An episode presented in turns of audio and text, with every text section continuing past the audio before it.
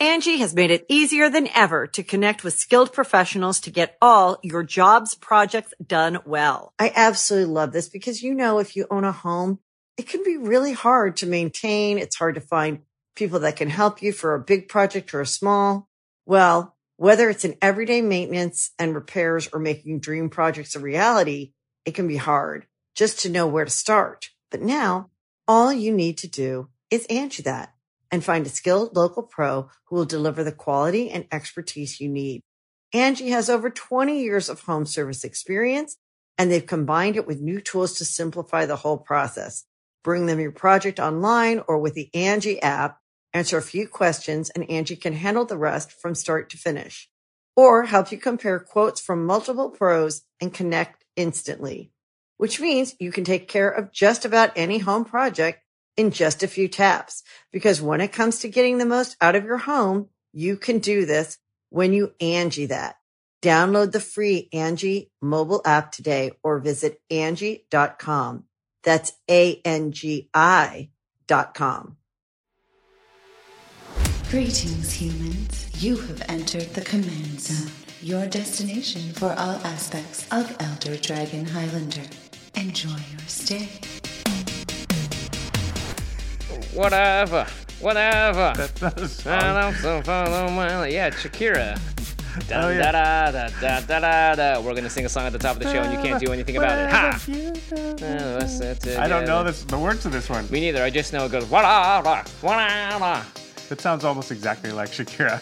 I'm going to address it right now. We've had some complaints that we've singing that we're singing at the top of our episodes, and you know what? If we're gonna sit here and talk to you for an hour straight, we're gonna do whatever we damn well please at the That's right. top of the show. We had like one complaint. Most people, I think, at least find it funny. Yeah, I, I mean, it's not like we are professional singers by any means, so there is What are you talking about?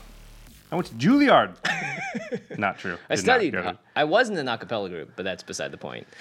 What's up, everybody? How's it going? You are listening to another episode of the Command Zone. I'm your host, Jimmy Wong. How's it? It's Josh Lee Kwai. And uh, if you guys are watching the video version, you'll notice that we have some product in front of us. There's a there's a, a bundle which was formerly known as it's the uh, packaging formerly known as a fat pack. the new Fat Pack. yeah. Um, we also have some of these new Planeswalker decks. Very exciting. Uh, and this, by the way, is the fruition of your guys' support to the show because we got this sent to us from Wizards of the Coast.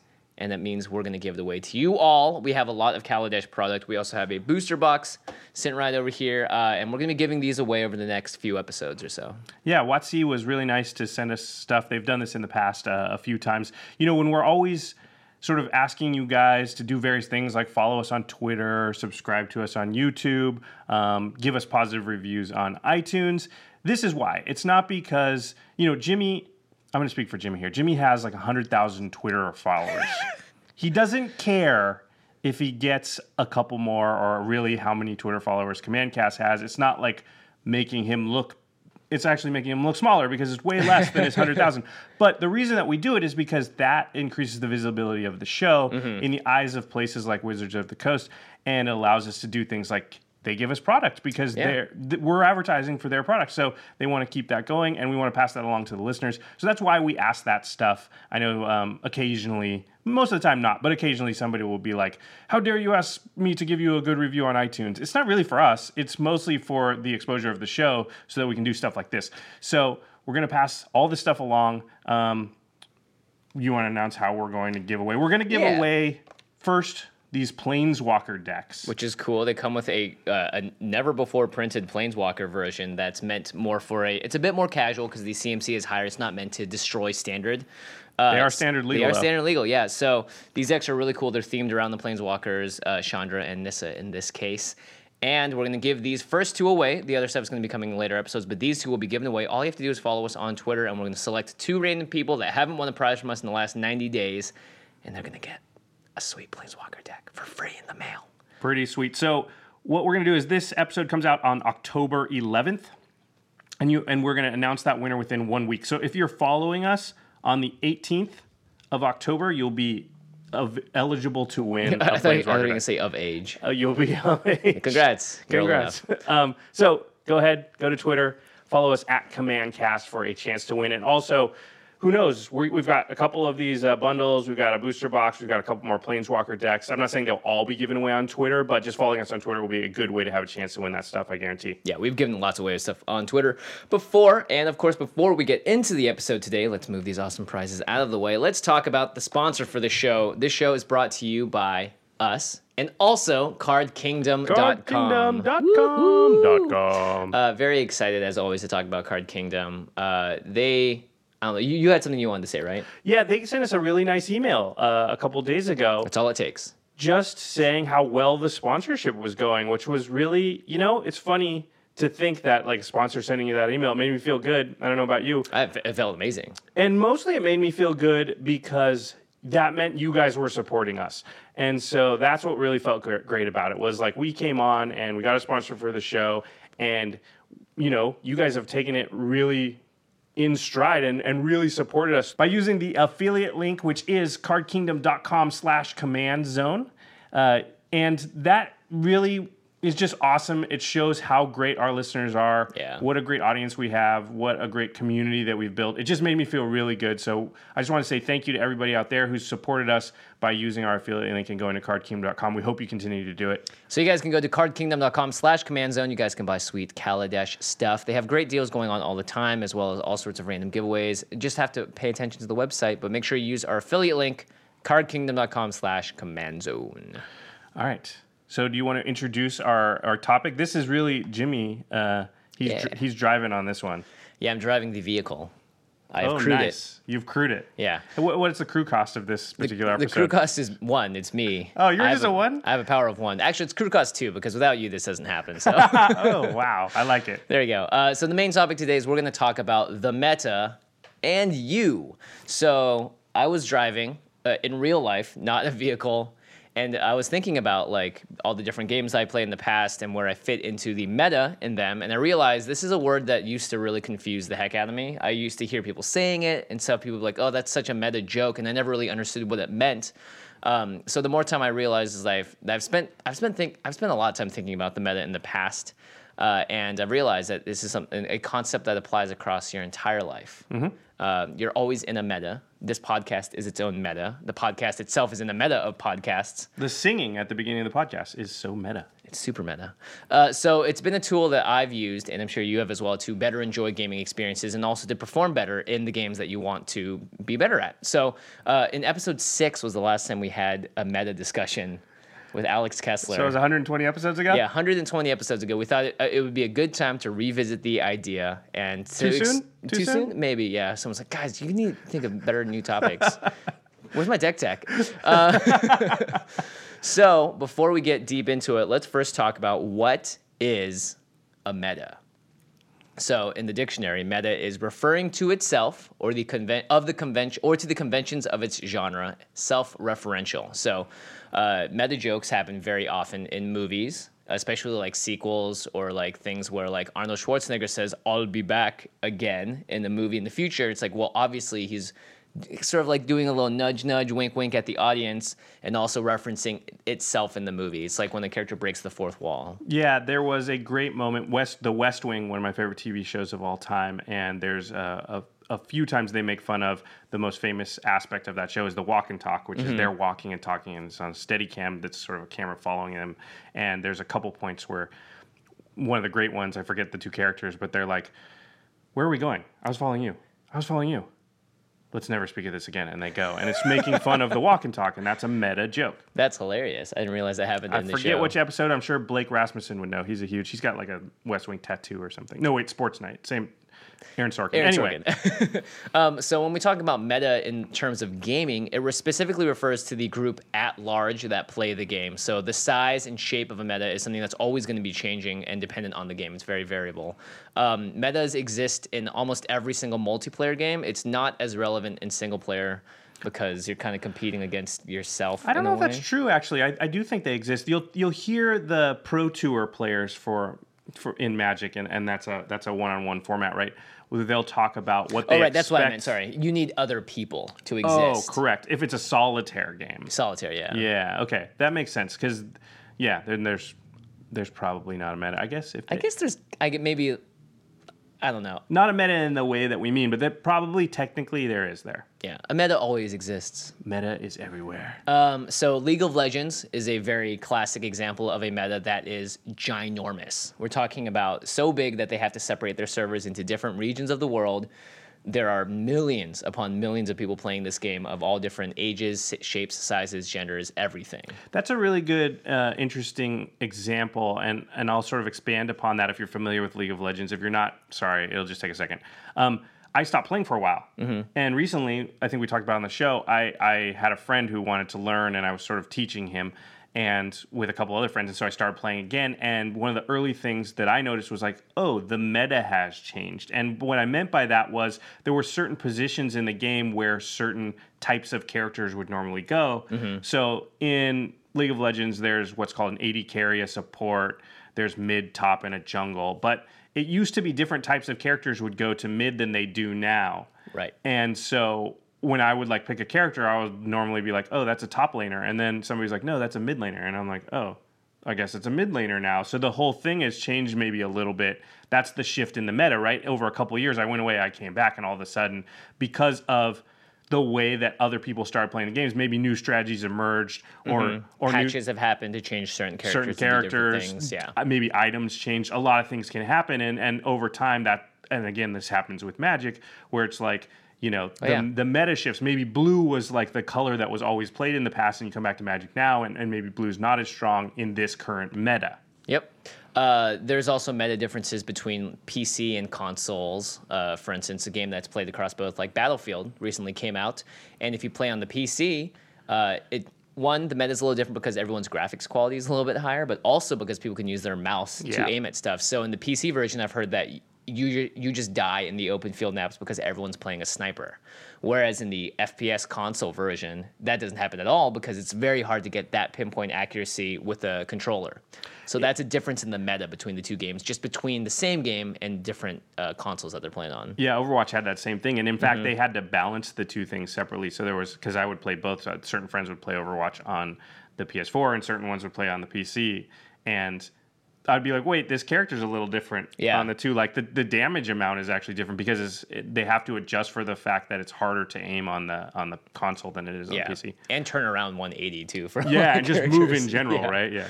Um, MMOs as well. Uh, I played on a very specific server for uh, World of Warcraft back in the day. We wanted to be the, one of the top rating guilds, but if you took that same guild and put it in a bigger server, we would not be we would be nowhere near the top. Right. Other people had done things that we had only dreamed about, and that's just a difference again. So the meta is always changing. It's dependent not only on the game but also where it's played, uh, who plays it, Who your group is that Mm-hmm. you're playing with, yeah.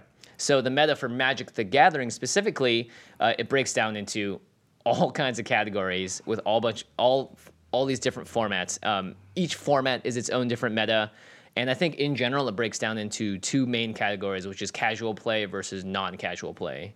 So casual is what we usually talk about the most on the show. You're playing at your friend's house, kitchen table magic. It's really what Commander is because, Mm-hmm.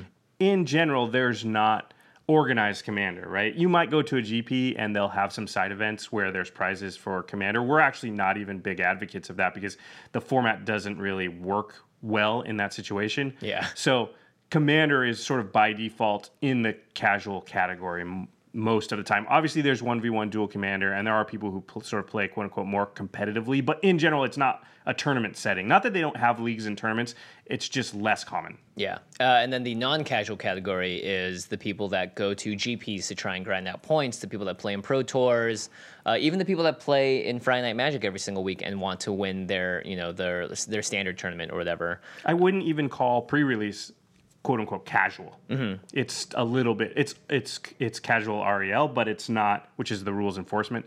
But it's not exactly casual because you can call a judge. You Yeah. know, it's there are prizes on the line. I think that's actually probably the defining factor of what's casual versus non-casual Is prizing. is if you're playing for something. Yeah. Outside of like pride.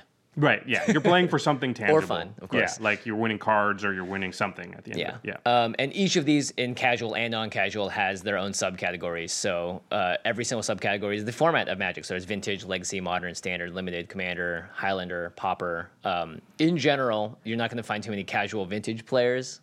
But I would say that there are definitely casual legacy players, people that play decks that they don't want to play to win. They just wanted to build their fun, janky combo deck with this card in it. You know.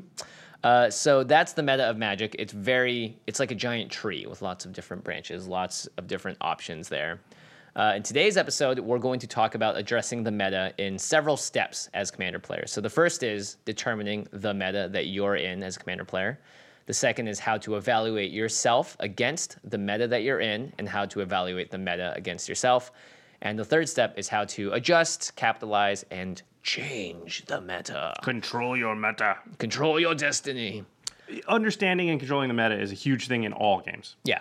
Um, oh, and and to take a brief aside about how it applies to life, like my friend group is a meta. Yep. My uh, the people I work with on a professional level is a meta. Yep. So- your business, like the business of show, show business, is a total meta. Yeah. So hopefully you guys will be able to apply some of these lessons across your life and see how you can take hold of your life and make it something. Make it something special. Make it something, because you, I'm number one guy. It's been a while since we've said that. I know. Something about the way you said the other thing made me think of it. yeah, I think I was, I was, I was, I felt the energy. You in were the doing air. Jack Yeah. Palance. Yeah. Uh, so first step, determining the meta. Who are you, the player, in the meta? A meta does not exist without players. Uh, it can't be this empty, solitary, voiceless gap. You have to be people in the meta to create the meta. So, being the person that affects and changes it, uh, I have some questions to ask yourself, and we'll answer these questions as well as we go along, so you guys get a better understanding of our play groups. So, where do you play the most often? Uh, is it weekly at your LGS? Is it at your friend's house? Is it at a GP? Is it at Riot? Is it at Riot? Uh, That's I- where we play the most. I play the most limited at Riot and Yeah. a couple of very specific LGSs, and I play I play the most Commander uh, at friends' houses almost always. Yeah, although we'll play Commander at Riot also. Um, and then sometimes we'll meet at yeah at an LGS, but you're right, mostly Yeah. at friends' houses. Yeah. But for the most part, I find that the people that we play with are usually the same group, rotating group of seven to twelve people. yeah. Um, what percentage do you play and where? Because we could play with the same people, but mostly play something else, you know. But I'd say the majority of the the time I'm playing limited and commander. Nothing. I don't play standard, modern, any of those formats. Yeah, every once in a while, like Kessler will be there and he'll have a deck, and you'll be like, "Sure, I'll play a, a Yeah. match of modern." But in general, yeah, the, the it's commander, limited, usually both, Maybe some arch enemy in the not at future. the same time, but one than the other. Oh yeah, I can see us doing that. Yeah, Yeah. conspiracy counts as Conspiracy, yeah. but that's that's still limited. Um, a second question you should ask yourself is what kind of player am I? How do I like to win games? How do I usually lose games? Um, I think I'm a mix between a Johnny Spike a little bit, um, sometimes Timmy, but for the most part, I'm a person that really likes to win, and I find that I often like to win in not flashy ways, but just solid, got there, like cool, you eked it out kind of wins. I'm, I'm not trying to like blow someone out with a huge crazy combo or anything. Yeah, I'm totally a Johnny. So Yeah, you definitely love the combo decks. I'm yeah, and even when we play limited, I'm like, I don't know. I just drafted these two cards because I wanted to see what they do and Yeah. if I could make them work. And it's okay if I go like one and two or whatever, but I might just do something awesome, and that's fine. That'll make my whole night. I'm a total Johnny. That actually answers the second question, which is how do you usually lose games? Yeah, I usually lose by like my thing doesn't actually work very Yeah. well like I wanted it to. Yeah, I, I lose games by often being like too greedy or too wishful thinking about certain things. And uh, it's interesting to ask yourself that question because it's usually don't think about that very often. If you do want to up your win percentage, it's a really good way to sort of find those gaps in your play and get better. And in limited, I tend to be a little bit more spiky mm-hmm. than I am in commander, and I'll look for things like that. And and you know something I've tried to solve in my limited playing over the last couple of years is yeah, if I lose, it's usually to like not having enough creatures or some some like basic thing that I've ignored because I'm trying to, you know, put these three cards together. And, and usually I'm like, okay, I got to go back to my fundamentals and actually play 15 creatures and draft things like removal spells. Good, good thing. You, good thing. Good thing you have Where's some. the fun in that? yeah, right. Well, it's, it is good to know that, like, like you said, you're more of a spike in limited than commander. I think that's really important, especially if you're trying to figure out who you are as a player. Because if you're like, well, I'm just this thing, so I'm this thing across everything, that may not actually be the case. Uh, it may even be, it may even differ based on who you're playing with necessarily that night. Uh, a third question to ask yourself is, what are your ultimate goals with EDH? Is it to have fun? Is it to win? Is it to play the politics of the system? Um, And this is something I actually ask myself all the time. Like I want to make sure that like a week from now, if I'm like, hmm, what kind of what are my goals with EDH? Are they the same as last week? Because they may not be. Maybe after playing a night and seeing how someone else did it, I'm gonna alter my goals a little bit to like take on something that I liked from what they did. Yeah, and definitely night to night it'll change for me. Like if I won a couple times the last time we played, man, the pressure's kind of off. I might be, be like, okay, let me play this really crappy deck and see if I can what I can do mm-hmm. politically, you know.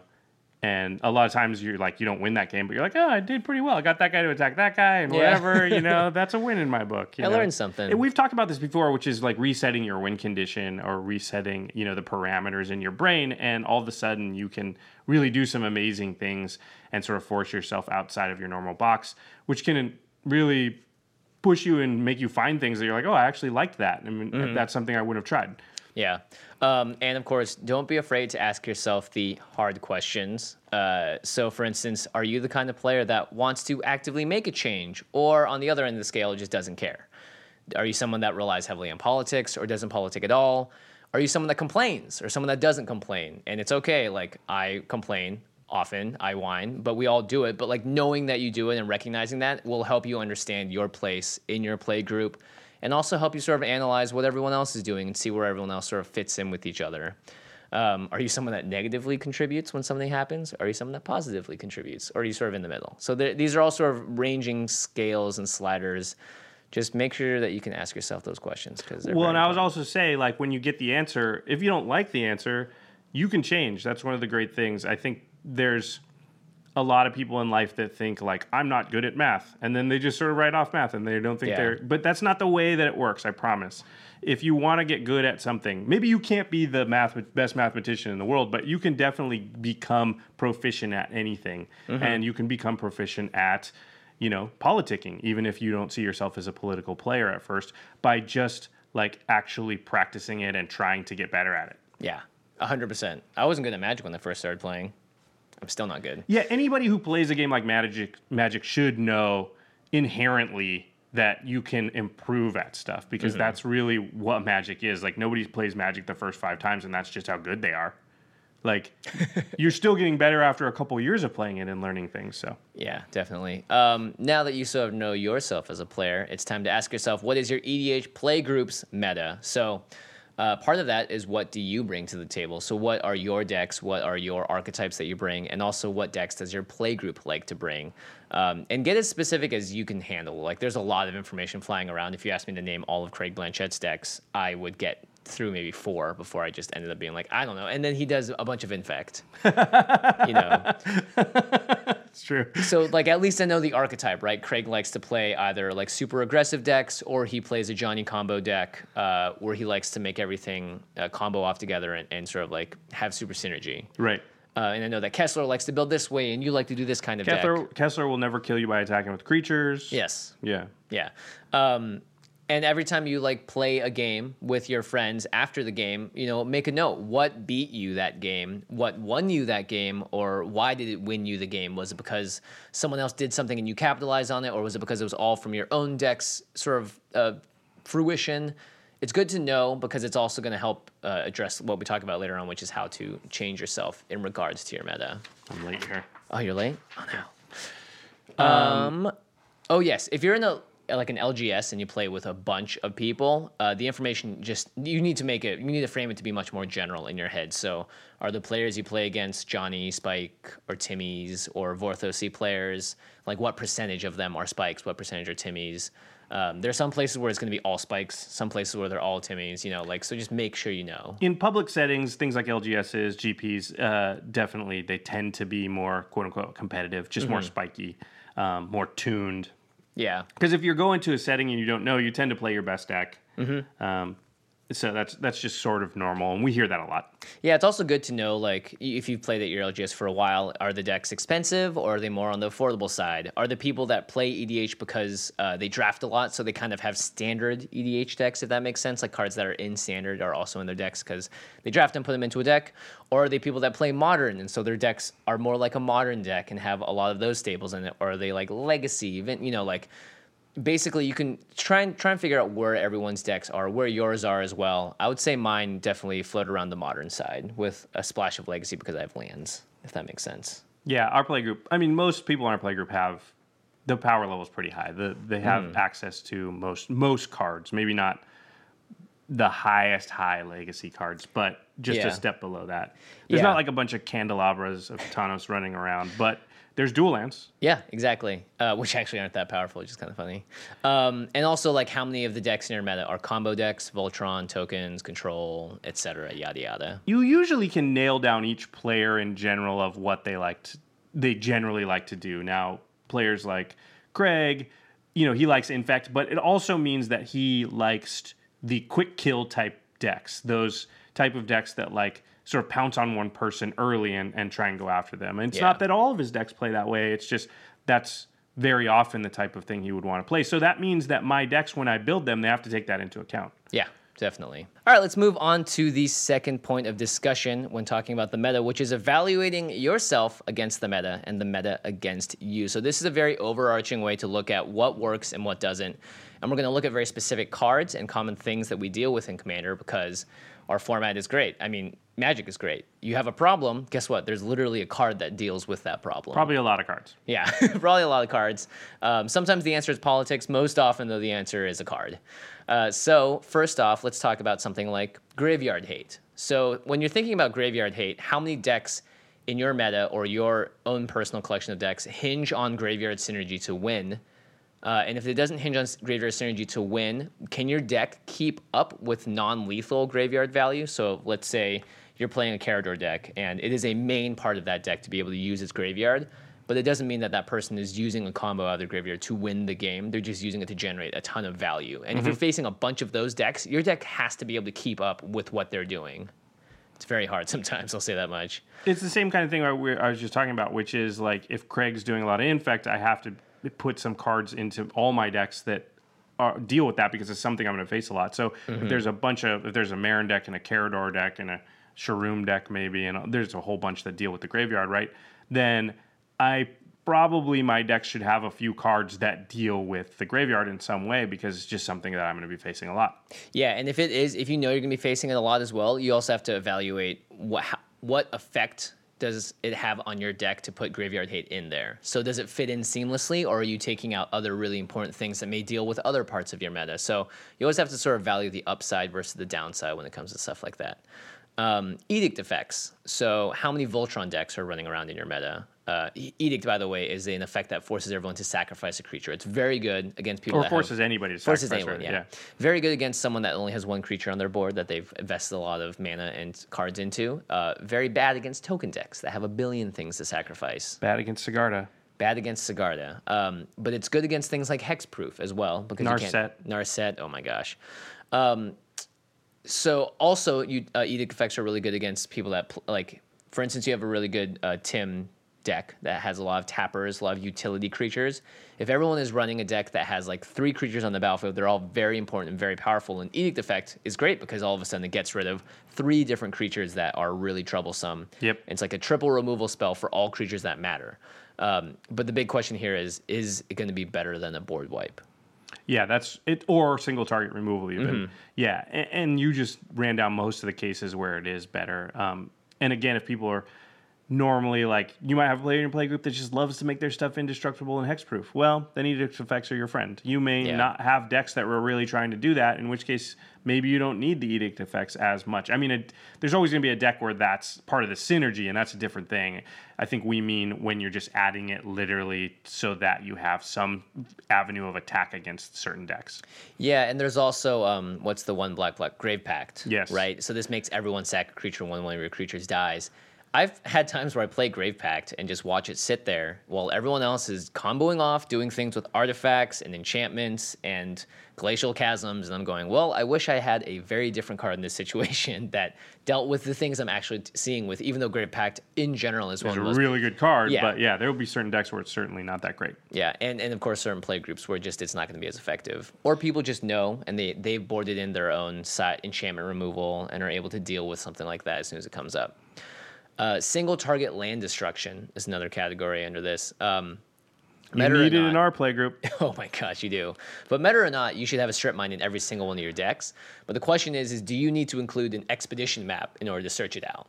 Um, Yeah, or a Tolaria West. Like, yeah, how much redundancy for that effect you need because how important is it? And in our play group, like I was saying, you probably need at least a couple ways to go find it because I play Glacial Chasm in like every deck. So you're going to play against me at least. And as a result, a lot of people play Glacial Chasm in Yeah. their decks now. And so that's just a card you're going to run into. Never mind like Maze of Iths Mm-hmm. and Cabal Coffers and Urborgs and stuff like that.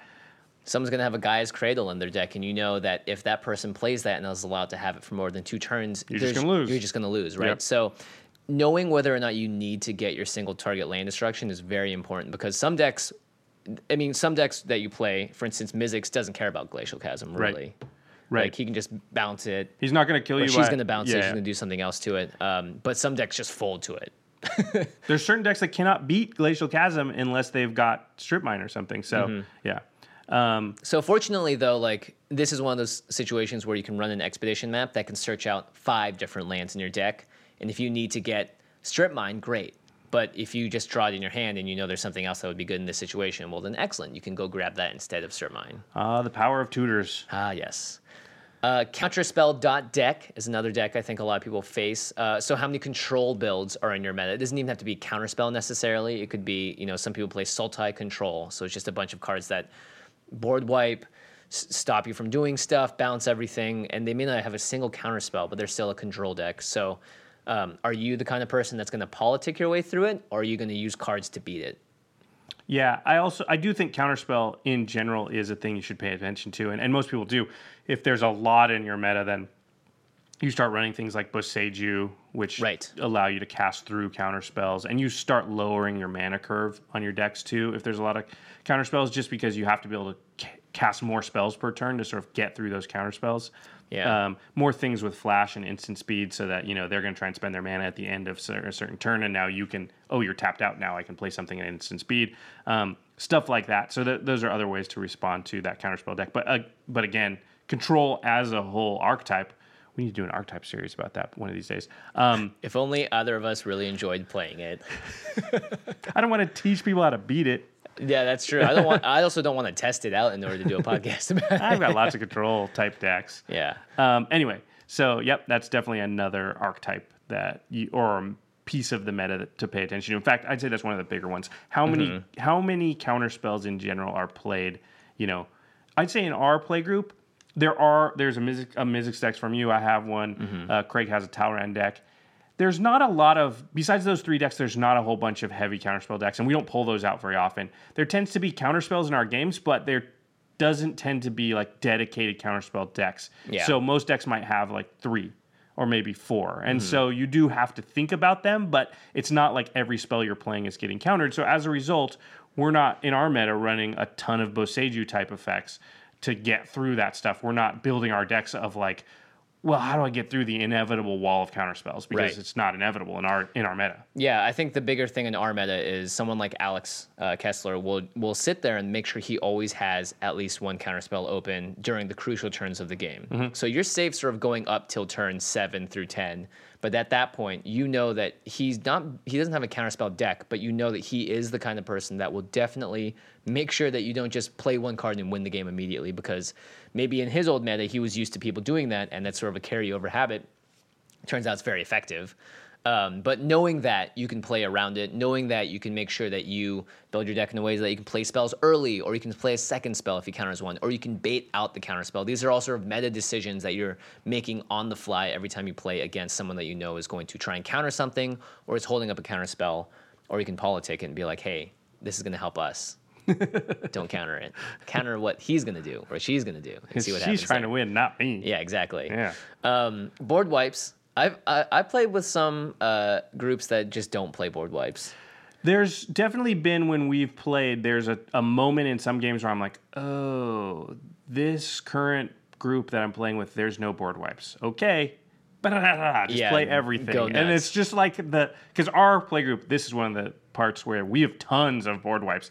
And I'm a huge culprit. Like, I just believe in playing like tons of them because they're the only thing that get you out of a lot of jams. Yeah. And so I'm just so used to building my decks of like, I don't want to be weak to board wipes. That when you finally run into a group where they're like, they don't play a lot of board wipes, that it's just like, everything's possible. this is the best. I can just play my creatures. I don't even have to worry about it. Go crazy. Yeah. And there are board wipes of every kind. There's creature, artifact, enchantment, and land board wipes. Um, knowing, like, for instance, if everyone's running Vandal Blast, like, great, maybe you shouldn't, you know, everyone, okay, these three people are playing red. I'm not going to play out all of my mana ramp stuff and make myself a target when I notice that they're not playing their artifacts and they're holding something in their hand.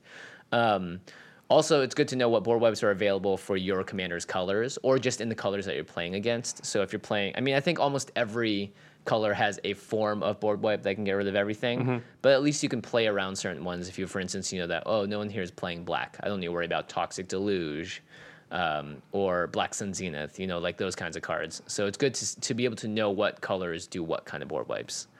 Um, and I just mentioned it, but mass land destruction. Mm-hmm. There are definitely groups that go ham with mass land destruction. Ours is not one of them, but Well, we have some though. we definitely have some, and it is hundred percent a, a used to be, I believe, a primary win condition of our friend Wesley's deck Mm-hmm. because he built his first commander deck, and he's like, "Well, it's a five color, just fun, good stuff deck. My win condition is gonna be Armageddon and Ulamog." Yep. Which is like, oh, that's a that's a very good win condition. No one has lands, and you're annihilating everything on their board. Um, but now that we know that, now that I know that, I'll make sure to when I'm playing against that deck to either hold lands back or hold a counter spell, or just know that I need to play around this thing because it, exi- it exists, and if it happens, there's no way I'm winning. Yep. Um, yeah. We, we don't have that ma- that land destruction thing that a lot of groups have, which is they're just very very anti it. It's fine. It's fine. And hey, if I lose to it, that means I wasn't prepared. It's no different than meta. losing to um, I don't know An uh, infinite- tooth think- and nail or something. Yeah. An infinite combo gets irks me more than land destruction because at least I may be able to draw myself out of it. You know what I mean? Yeah, infinites are fine too. I can usually sort some plowshares out of it, and if I don't have that or a counter spell or some other way, then you know you win. Yeah, get a soda from the fridge. That's play right. game. All right, the third section here is how to adjust slash capitalize slash change the meta. Uh, before we start, we're not asking you to change how you play. We're not saying the way you're playing is not fun or right. We're just giving you options. And if you if you feel like you're in a rut, right, or like you're playing with friends and you're not really like getting what you want out of it, maybe it's because you're avoiding what the meta is telling you to do. And I, I, I see this a lot where someone's like, I want to build X deck that does this and that.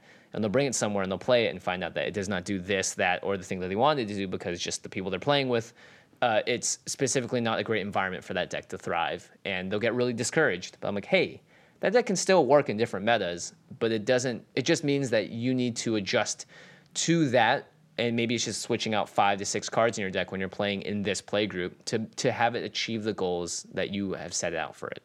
it's kind of pointless to think about magic in a vacuum, especially commander. You're always commander is just the way that it works. You're always playing with a number of other people, mm-hmm. and so it's nice if, in theory, in a vacuum, you know this should do this, and well, they're playing a Leovold deck, so I can't do that, and that therefore that's them. It's not them. It's the game of Magic. Like they could be playing a mass land destruction deck, or they could be mm-hmm. playing a counterspell deck, or a million other things that are going to get you frustrated because the goal of a lot of decks is to stop other decks from doing stuff. Yeah. You know, that's sort of the the move counter move of any strategy game. There's always the tactic of be aggressive, go after somebody, but there's also be reactive, parry everything they're doing, and then counter strike. Mm-hmm. And that's what strategy and tactics are about. So it does frustrate me in general when people sort of take that tact of well, this thing isn't allowing me to have and and well, it's like what do you want? Because you got to play against people. yeah, you're gonna play against a lot of different decks, and you're not you can't control what's gonna happen. And you don't actually want to just play against only red white decks that are going to attack you. I'm, I, I guarantee you don't want that. It'll get boring. You want varied play styles from different people. That's what makes the game fun. So you kind of got to take the good with the bad on that one. And sometimes the bad is, yeah, some people are playing a Derevi stack stack.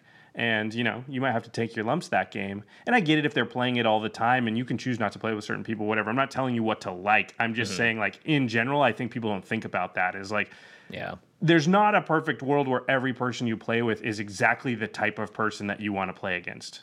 yeah. I mean, maybe you spend years crafting that play group and getting there, but at the same time, it's just it's that's not terribly realistic. Uh, we I think we have a pretty good play group that has sort of worked out the edges and figured out what's you know good, what's bad, sort of like molded ourselves to be something that we all want. But I still don't want it to ever get boring because that's just not what I want out of a Magic game. That's a really good point, and we've talked about this on the show before, which is that a healthy meta is constantly evolving. You know, unhealthy metas are stagnant, mm-hmm.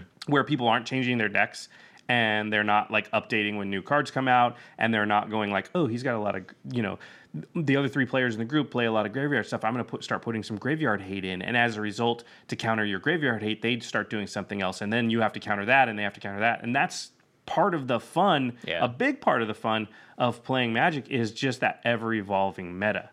Always changing. All right, so first up, if you're adjusting to the meta, be wary of over adjusting. I already talked about this, but don't put in so many cards that are just answers to things that you've had trouble with that you don't have a deck anymore and your Yeah. deck doesn't have an identity. It's just literally, eh, you know, 80 different Bojuka Bog effects to get rid of graveyards. It's like, whoa, whoa, whoa. You don't need all of those. Um, so, like tr- in general, you want to keep the card balance the same. We talk about this a lot. You know, uh, the right number of cards to ramp you with mana to give you card draw. There it is. There it is We always talk about it. You always got to have that it's still in the deck like don't take those things out to address the meta because then you're going to start really it's like hey you're a championship runner uh, but you're going through the cold we're going to put a jacket on you but you're also going to be maybe running through some other stuff so we're going to change your shoes we're going to change your shorts like no no no you don't need to change everything you usually it's just a couple of small things here and there without hampering the person's ability to perform or the deck in this case yeah that's I'm uh, a championship runner. yeah you're not segway man that's for sure um, Segway man's like this. He's not running. it's like it's like if Segway Man had to adjust because he had to go upstairs. It's like you know you could just you know get better wheels. It's like no no I need to find a contraption to to lift this and make an elevator and bring it all I the way up the there. speed racer jump button. Yeah, there are easier ways. I still don't think Segways can go upstairs, but I'm sure If you had the speed racer jump button, that Yeah. by the way, that button solves everything. oh, In Speed Racer, that movie, does. like it's just the answer to anything that's happening in a race. He's just like every time something's about to happen, push that button. That button, it it gets you out of every jam. like his car is completely broke down. He just like wishes really hard Yeah, and thinks hits about his dreams, hits the button, he's off to the races. right. Um, all yeah. Ultimately, just if you're adjusting your deck to uh, to address the meta, make sure it's wor- really worth it because there are multiple ways to answer everything in Magic. For instance, sometimes you can just go around the problem. Like you don't need to actually address it head on. Like if the wave is coming towards you, you can step aside and let it pass and have it affect someone else or have someone else deal with it with politics. So you don't actually necessarily have to change your deck every time to address a problem in your meta. Well, and we alluded to this earlier. I think that some people don't think of all the ways to attack a problem. So, mm-hmm. like, there was, I remember back in the day, I used to play a lot of basketball, and there was this guy that would come play, and he was really, really good. He he never missed, basically. Like, he was a really good shooter.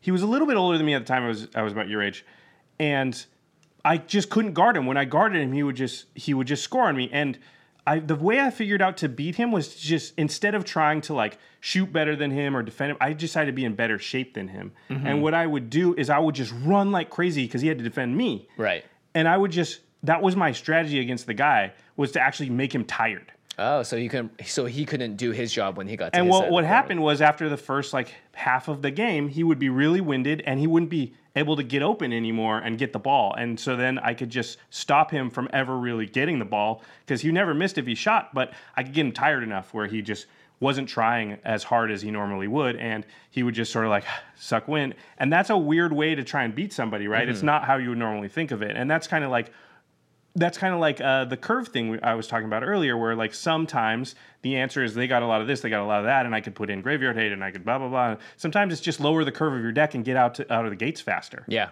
that's You a know? really, that's a really good point. Now I know how also to defeat you. yeah, yeah. yeah. Now, Get I, him- now I'm that guy. get I'm him the- winded. yeah, I'm the out of shape guy now. But I, I unfortunately don't also have the don't miss part of. I was gonna say, like, Yeah. do you make every shot you take? No, Oh, no, no. I've never been that guy. All right. Uh, next up, how to capitalize on the meta. So if your play group can't beat a certain deck or strategy, you could play that deck or strategy and you know make them adjust. But for a, a for a shining moment there, you're gonna have beaten the meta. You'll have figured it out that hey, no one's playing board wipes. I'm gonna play a billion creatures and just start winning left and right because that's it works very well against this play group. Now, eventually that may change, but if you wanted to, you know, get on top of that, you can take a, a hard look at what's happening in the meta you're playing with and figure out like, hmm, you know, I want to build this commander because I think it's going to do well against them. Um, you can also capitalize if a dominant deck type that is in your meta, like let's say everyone's playing tokens, can be stopped by a certain deck or a strategy or politicking. In this case, it's like, cool, is, is everyone playing an infinite combo where they use Kiki Jiki to make a thousand things? Rakdos Charm. Like, that's your best friend. You're just going to kill someone with that card. Um, or like just board wipes, you know, stuff like that. Board wipes are always good. Yeah, they're Play more good. of them. Play all of them. Don't play Fumigate, though. That card is so sad. But it gives you a lot of life. Yeah, but like they're killing thousands of gremlins. I don't get why that leads to life gain. Yeah, I don't either. Like pesticides don't. I guess they grow crops and then people. What's the person doing it? As in, like maybe they receive the benefit. I don't know. Either way, they're killing a lot of gremlins, and they're really cute. Sad. gremlins? I don't know. Aren't what are the no? The cute ones are the ones before they turn into gremlins. oh, right. If we're talking Gremlins, the movie Gremlins. yeah. What's Gizmo? What Gizmo is Mogwai or something? Mogwai. maybe. I don't remember. They're they're called something before they turn into the ugly green crazy things. Yeah. Yeah. Very crazy looking. Um, okay. Finally, changing the meta. Um, so. What was that? I don't know, but your upstairs neighbor did not like changing the meta. No, they did not. I don't know if you guys heard that on the That mic. was it was scary. Like a, it's like a pounding. It sounded like a horror movie. We're good. We're, we're cool. I brought you through 126 episodes of this podcast to murder you, Josh. Just when you thought you were safe. yeah, I got to get you winded first, though. Um, so, in terms of changing the meta, are your choices when you're deck building, are they going to directly address the meta or are they going to do something outside of it? Like we said in capitalizing, like if you're, are you going to build a deck that's going to go over the top of what your meta can deal with or are you going to do something to directly like be like, look, we're not going to have these graveyard shenanigans anymore. I'm going to make sure with the decks that I build, I'm always going to have a way to hose people's graveyards. Uh, so you're literally changing the meta when you do that because you will force people to take action based on whether or not you're trying to uh, directly affect the strategies they use or go over them in a way that they haven't been able to deal with before. Um, and uh, discussion is actually really important too. Like talk to people if your meta is unhealthy.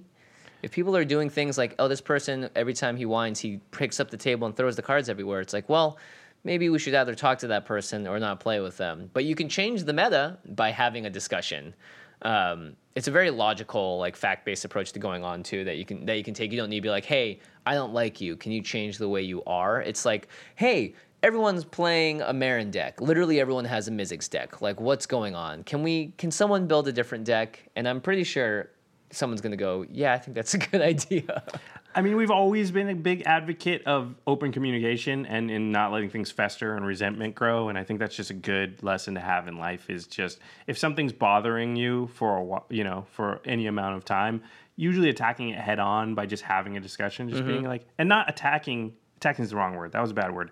Just Addressing. addressing it head on. Because attacking is like going after the person. You're doing this and blah blah blah. Not that way. Just like, hey, you know, you may not be aware, but it's not super fun when blah blah blah, or it, you know, I'm not having as much of a good time, and it's Mm-hmm. sort of making me not want to play, and I want to want to play, so maybe we can work this out, and Yeah. just a- addressing it from sort of that tact and that angle, you can have really good results. Yeah. Uh, and if your meta can agree on something, we know that, uh, for instance, the commander and guys, they have their own specific ban list. Yep. People have their own rule sets. People like to play certain ways. Like, again, the commander site even encourages you to come up with your own rules if something's not working out. So see if your meta, you can talk to them or agree, and agree on something. And if you don't agree with what the meta's decided, then you can choose to not be a part of it. You can choose to address it head on by talking to the people that made those rules changes. Um, and I, I would caution people, and we heard this a lot, especially with Leovold. I Mm. saw a lot of this in the comments, which was like, we banned Leovold, and I was, my brain's like, it's really fast to do that. You know, if that can be a problem with your meta too, is that it's instead of adjusting and dealing with things, it's taking the the tact of just banning it. You know, we heard Yeah. we've heard people of like banning the original Avacyn, things like that, and that that to Oh me is like. I don't know. Original Avacyn is definitely totally fair as far as Commander goes. Like, it's a very strong card, but there's no reason it should be banned. And it Mm-hmm. worries me if your play group is banning things like that in the first or second week that it's out because it means that people are unwilling to tr- even try to adjust. Yeah. Now, I get it if after a while, a few attempts, a few, you know, a few sessions of playing and something's being really oppressive and nobody can really find the answer to it. Okay, then maybe, you know, in your group you need to discuss it, but I would caution you against like very quickly jumping to ban that card. Yeah. Um, and you know you're not going to be able to change the meta entirely one way or another because you're just one part of the meta. Let's say your meta is four people, you have a 25% stake in that meta, and that's not no, um, that's not a majority. You can't single-handedly usually create something that changes the whole thing. It's got to be something that you need to talk to other people to, or you know slowly demonstrate through action, building a deck that does a certain thing. Other people will like go, oh, that's a great idea. I need to do that too. And then when they do that, then all of a sudden you have 50% of people trying to change the meta and the things will slowly start to shift. This thing is always going to be evolving and changing and, and going through its different turns and evolutions throughout the course of you playing Magic the Gathering. I would say too that playing outside of your meta, going out into the wild, quote unquote, it's an amazing thing and it will make your play better it'll make your decks better you know we we sort of are forced into doing this when we go to gps and stuff because a lot Right. of people want to play with us and i love it um, I shouldn't say forced, but I, I mean that it makes us do that where maybe we wouldn't have before the Right. show existed. And it gives also like a lot of EDH players the chance to congregate and play against a lot of different people and you see a lot of different decks and that sort of opens your mind up to a whole bunch of stuff. Every time we go to a GP and we'll sort of you know, we like to say we're at this table number and we'll get crowds of 50 people a lot of times and we'll be jumping from game to game to game very fast with different play groups and you get to see a wide assortment of decks and ways people do things and it just broadens your horizons so much and you Yeah. and you find things out about your decks too about how they're going to work when they move from meta to meta. You know, when the commander and when Andy Hull came and played with us and his friend Brandon uh, that first time when they were on our show, which is maybe 100 episodes ago, um, I remember we were having a discussion and, and like Brendan or somebody was playing like an, an exploration in their deck and they didn't have a lot of card draw. And I was like, that's an inter- that's a weird card. I, I, I- don't know if it's good in your deck because, you know, you don't have a ton of card draw to make, to take advantage of it. And he's like, well, we have three Nekusar decks in our playgroup. Yeah. And I was like, oh, well, there you go. So in your meta, you don't actually need to put in a ton of card draw because you have a whole bunch of decks that are just going to make you draw cards. So you can sort Yeah. of count on that. And those are things you have to be aware of when you're jumping outside your meta and playing in other groups because you're not going to play against three Nekusar decks. And so exploration might be a really bad card in that instance. So it's just good to know about that stuff. Um, and and I'll even have certain decks that are better when we're playing in our meta than they are, and then, then other decks that I'll oh, play when Oh, yeah. we're playing with sort of at the GPs or whatever. hundred percent, yeah. And I, I find that I build decks for like the bigger events that are that have a lot of catch-all answers and will be better in a foreign. I have no idea what's going to happen meta than decks that are very much like I know this deck works because of X, Y, and Z. Yep. All right, well, that just about wraps up our discussion on the meta and you, the player. Um, this is something that I'm sure we'll continue to talk about in the future, but it's something really just to take note of. Like, ask yourself, like, what kind of player are you? What What are your goals? Always be reevaluating these things because it really helps you have a lot more fun with the game in the long run. Because if you are honest to yourself and you know what you're doing, what the meta is doing, and what's happening around you, you're gonna ha- you're just gonna have a better time. Totally agree. All right, to the listeners, we want to know about your meta. I would love to know if you've done something to change your meta to alter it uh, for you yourself or the group at large. Uh, I want to know if there's something especially unique about your meta. What's what's crazy? Who are you in your meta too? I like hearing people. A lot of people are like, I'm the control player in my meta, or I'm the aggro player in my Yeah. meta, or I'm the politician. Um, and uh, again, uh, one more shout out to our sponsor, CardKingdom.com. Dot com. Dot com. We're going to be giving away tons of stuff. Card Kingdom also sometimes helps out with that giveaway stuff as well. Uh, so just make sure you guys go to the website, cardkingdom.com slash command zone. They're always doing cool stuff. Our affiliate link just lets them know that you're visiting the site and purchasing things through us.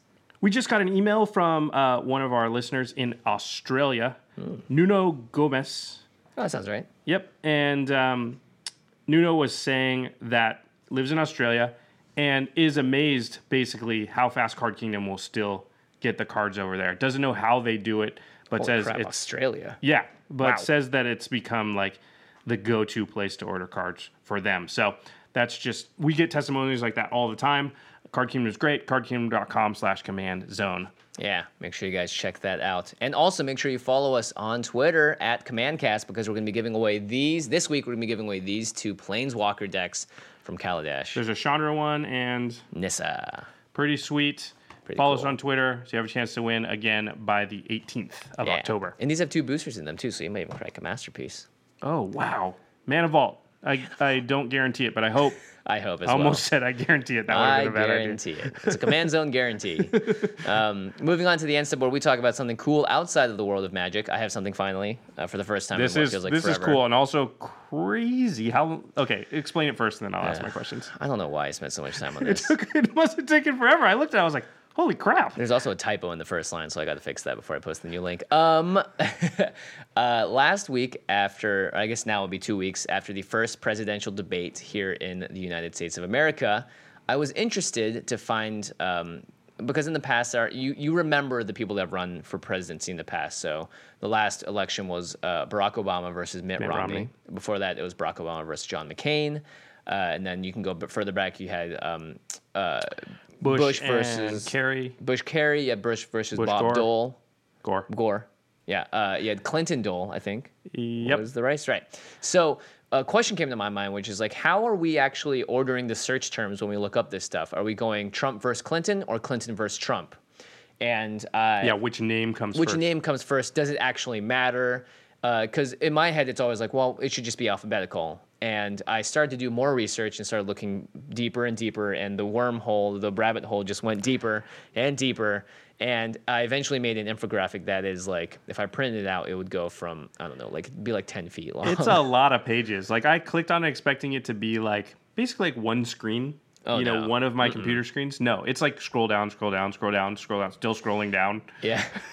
So I used Google Trends to look up all that information to see if it mattered, what order we what order we like to use, and there was a ton of really awesome information that I was able to get just by using Google Trends, which like tracks interest in a search term over time.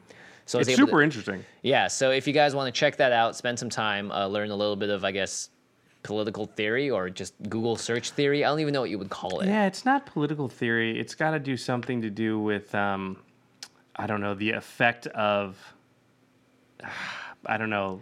The psychology of ordering, whether or not we uh, name yeah. if we name something first, it ma- it matters. It's definitely psychology. I know there's something called the like special position effect, which has to Mm-hmm. do with primacy and recency, which has to do with like how memory works and like Right. if you do a list of long things, you're more likely to remember the first thing and the last thing. Um, it's probably related in some way to stuff like that. yeah. Um, You, all- you'll show like a general tendency to lean towards either the first name or the second name said when there's two names said, maybe. Yeah, and actually, I think that is kind of the overarching p- potential thing that I found out. But it's hard to prove. Again, you have very small amounts of information to really choose it against, and and the search history doesn't go back before 2004 because the internet doesn't really exist before then. But well, well, it existed before then, but it didn't have. Not these- really. It didn't have like Google like logging this information for you to research later. Al Gore hadn't invented it yet. Not yet, but he did run for president. So hey, there you go. Uh, so check that out. The image link will be in the uh, show notes below. Pretty cool. Um, make sure also to check out our sister podcast, The Masters of Modern. Alex Kessler and Ben Bateman talk about the modern format and all things competitive magic. You can find them on Twitter at the MMCast. And our editor for the show is Terry Robertson. He does an awesome job with all the video content. You can look at us wave around these deck boxes and the cards that we talk about uh, by ch- going to our YouTube channel at youtube.com slash the Command Zone Podcast. Uh, we have a video up for every single episode. And Jeffrey Palmer very kindly has done the living card animations at Living Cards MTG. Uh, we're going to start talking to, to Jeffrey soon. We'll maybe have some new animations coming out, maybe? Knows? I think so. We might have some special stuff happening. Yes. More on that later. Later. Much later. All right, everybody. Thanks for listening. and we'll see you next time. Peace.